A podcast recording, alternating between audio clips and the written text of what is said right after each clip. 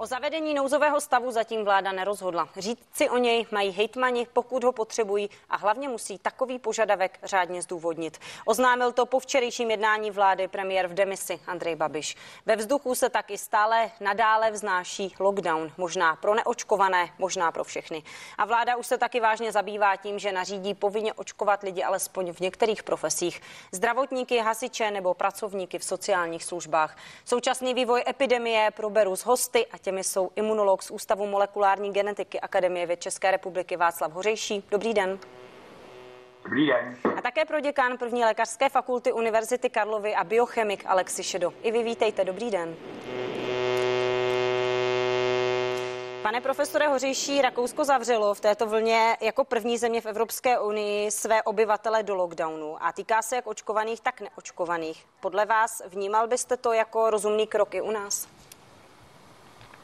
No, já si myslím, že jsme velice, ve velice podobné situaci jako Rakousko a tenhle ten krok určitě je takový docela radikální krok, který se snaží omezit množství těch případů, snížit prostě počet těch lidí, kteří jsou nakažení, kteří potom skončí v nemocnici a je to opatření s nějakým časovým omezením, takže je to určitě racionální krok a určitě je to takové částečné řešení, ale to konečné řešení to určitě není.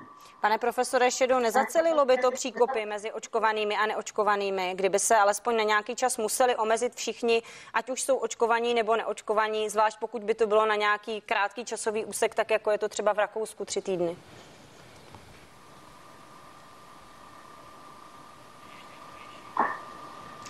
My se omlouváme, asi se s panem profesorem Šedem neslyšíme, tak já tu otázku s dovolením pošlu dál na pana profesora Hořejšího. No já jsem už na to odpovídal. Eh, prostě to, že eh, je tady eh, omezení pro všechny, tak je to vlastně racionální, protože dneska víme, že i lidé, kteří jsou očkovaní, tak mohou šířit tu infekci. Sami sice v naprosté většině případů neonehocní, ale můžou být infikováni na těch sliznicích nosu a úst a z těch zdrojů potom to šířit i do toho svého okolí. Takže ano, je to tak správně a a uh, mělo by to, pokud by se, bychom se rozhodli k něčemu podobnému u nás, tak by to mělo být podobné. Pane profesore Šedo, dostávám informaci, že už bychom se měli slyšet, tak doufám, že tomu tak je. Já bych se vás ráda zeptala na tu výzvu České lékařské komory, protože tam mluví nejenom o okamžitém spuštění lockdownu, ale také o zkrácení platnosti očkovacích certifikátů na 6 měsíců. A zároveň e, požaduje povinné očkování u zdravotníků a pracovníků v sociálních službách. To je něco, co byste v danou chvíli podepsal? No za sebe musím říct, že bych to rozhodně podepsal, protože to zkrácení platnosti certifikátu je zcela eh, racionální krok.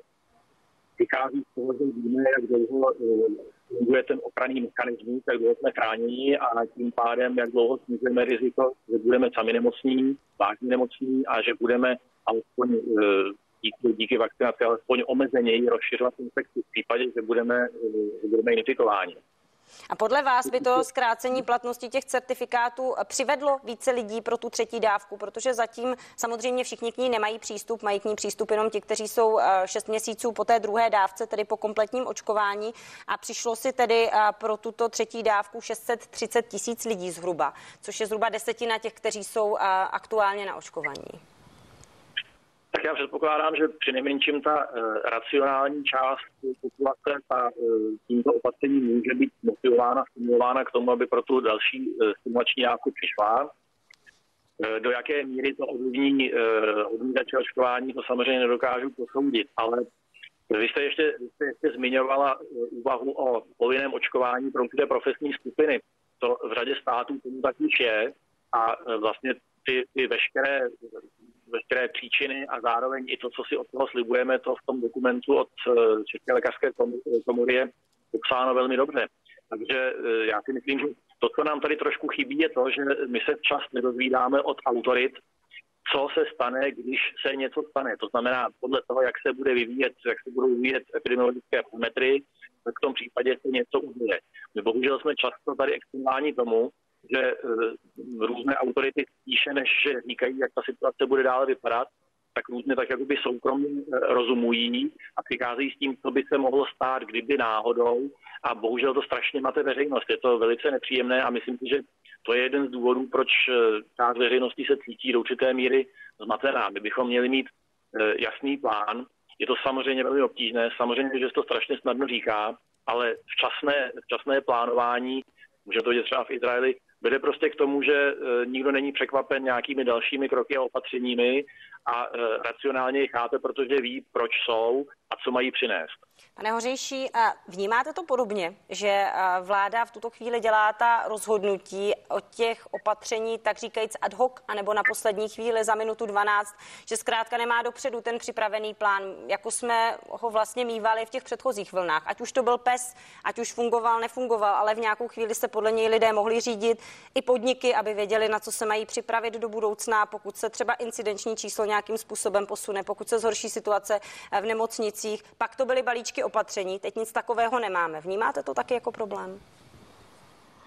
Já jsem trošku skeptický k tomu, že by měl být nějaký takzvaný jasný plán, všechno bychom věděli dopředu, eh, věděli bychom, co se má přesně udělat, ale bohužel ona ta situace se vyvíjí tak eh, rychle, tak dramaticky, že eh, to potom skončí tak jako s těmi předcházejícími systémy, které jste teď jmenovala. Bylo, bylo potřeba prostě pod tlakem okolností to změnit a lidi to potom kritizují, že nejdřív jste nám něco slíbili a teď je to zase nějak jinak. Já si prostě myslím, že hlavní, co, co chybí, je odvaha k nějakému opravdu účinnému radikálnímu rozhodnutí. Tak, jak to dělají třeba v Izraeli. Nebo teď to vidíme třeba v tom Rakousku v takové horší situaci. Já se omlouvám, že do toho vstupuju ale... a domníváte se, že to je částečně tím, že se nacházíme teď v tom období, kdy jedna vláda končí a druhá vláda ještě není u moci, tudíž vlastně ani jedna si nechce hned pohněvat své občany tím, že udělá takhle zásadní rozhodnutí, když vlastně není stabilně ustavená. Ne, ne, ne, to je špatně. My tady vůbec nemůžeme uvažovat o tom, že snad máme nějaké dvě vlády a, a teď nějak se ostýchají dělat něco jiného. My tady máme prostě jednu vládu, to je jedno, že je v demisi, ale prostě je to vláda, která má vládnout a která má rozhodovat. Klidně se může stát, že ta nová vláda bude, že to bude trvat třeba ještě dva, tři měsíce, než opravdu začne vládnout, protože jsou na obzoru všelaké komplikace s panem prezidentem a podobně. Takže já se jenom divím, že ta současná vláda, která by opravdu nemusela už eh, dělat nějaké velké ohledy eh, na volby, protože eh, je po volbách a další budou pravděpodobně až za čtyři roky, to se zatím zapomene na všechno, co se dělo před čtyřmi lety.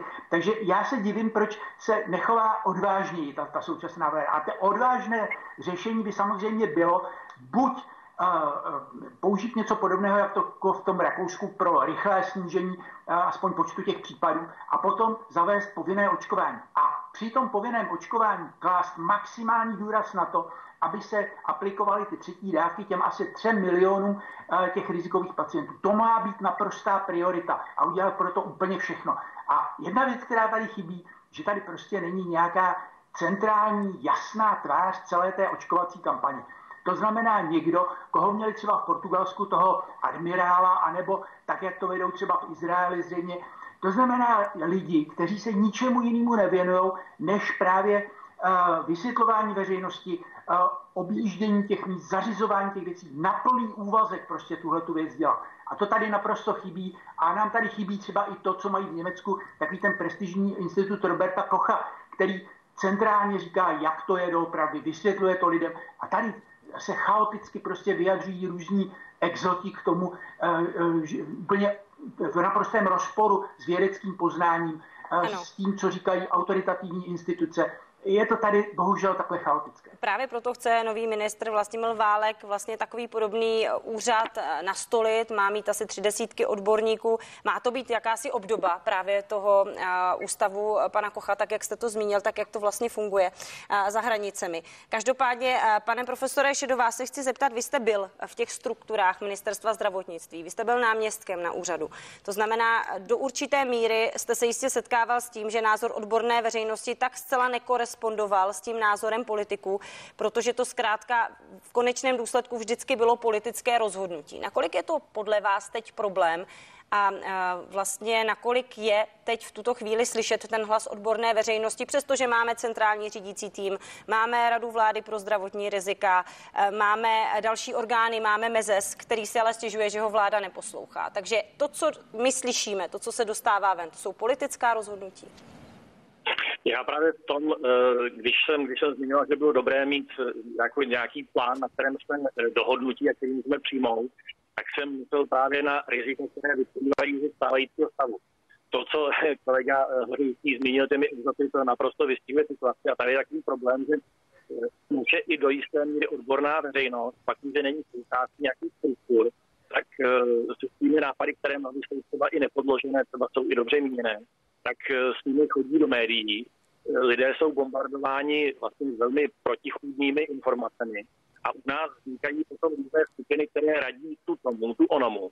A to, co mi na tom připadá nejbizarnější, stává se, že někdy třeba jeden odborník je součástí několika takových skupin a e, říká mi každé trošku něco jiného podle toho, v jaké té skupině zrovna je.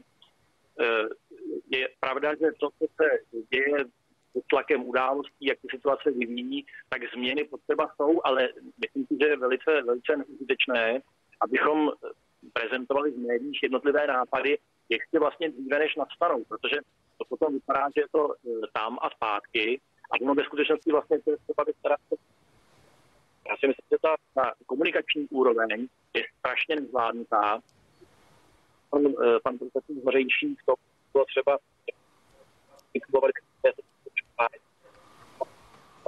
Já se moc omlouvám, pane profesore, my máme bohužel s tím eh, spojením minimálně s tou zvukovou stopou eh, stále bohužel trochu problémy, tak já se eh, obrátím ještě na pana profesora Hořejšího. Velmi často se teď mluví a všichni členové vlády zmiňují, že je podstatné hlavně rychle proočkovat populaci, že jsme stále za očekáváním, co se očkování týče. Nicméně je asi potřeba zmínit, že i pokud bychom teď hned v jeden moment proočkovali vlastně všechny lidi, tak než stihnou absolvovat druhou dávku, než jim naběhne imunita zhruba ty dva týdny po té aplikaci druhé dávky. Než stihneme ty, u kterých už ta imunita není dostatečná přeočkovat třetí dávkou, tak se bavíme v řádu měsíců. Co by to mělo doprovodit? Protože o tom se právě teď moc nedozvídáme. Ne, já bych vás trošku korigoval. To já jsem říkal a znova to opakuji, že hlavní prioritou by mělo být, aby lidé, kteří jsou z těch rizikových skupin, eh, kteří eh, by už jsou očkovaní a uh, už jim ta mm, imunita zeslábla kvůli tomu, že tu druhou dávku dostali před několika měsíci, tak aby dostali tu třetí dávku. To je hlavní priorita a ta, ten efekt té třetí dávky u těchto těch lidí, kteří už ty dvě dávky měli, by se objevil někdy po deseti dnech, dejme tomu, už po týdnu by to bylo znát a po dvou týdnech určitě. Takže to je poměrně rychlá věc a přitom je to ta nejvyšší priorita, která by měla být. Na to by se měli všichni soustředit a je to tak, že eh, když proočkujete, eh, já nevím, eh, tisíc lidí z té mm, části populace, která není takové riziková, to znamená z těch malých zdravých, tak e, to e, nevydá tenhle ten efekt toho očkování těchto těch lidí za to, jako když naočkujete 100 e, těchto těch rizikových případů, dokonce, dokonce možná méně než 100 případů. Takže to má být opravdu hlavní priorita, na to se soustředit a samozřejmě i ten zbytek populace, jak v zájmu těch samotných lidí, tak v zájmu vyřešení té epidemické situace je důležitý taky. Já vám oběma děkuji, že jste byli s námi, že jste se zúčastnili dopoledního vysílání CNN Prima News. Imunolog z Ústavu molekulární genetiky Akademie věd České republiky Václav Hořejší a také proděkan první lékařské fakulty Univerzity Karlovy a biochemik Alexi Šedo. Ještě jednou díky, mějte se dobře, nashledanou. Díky, nashledanou.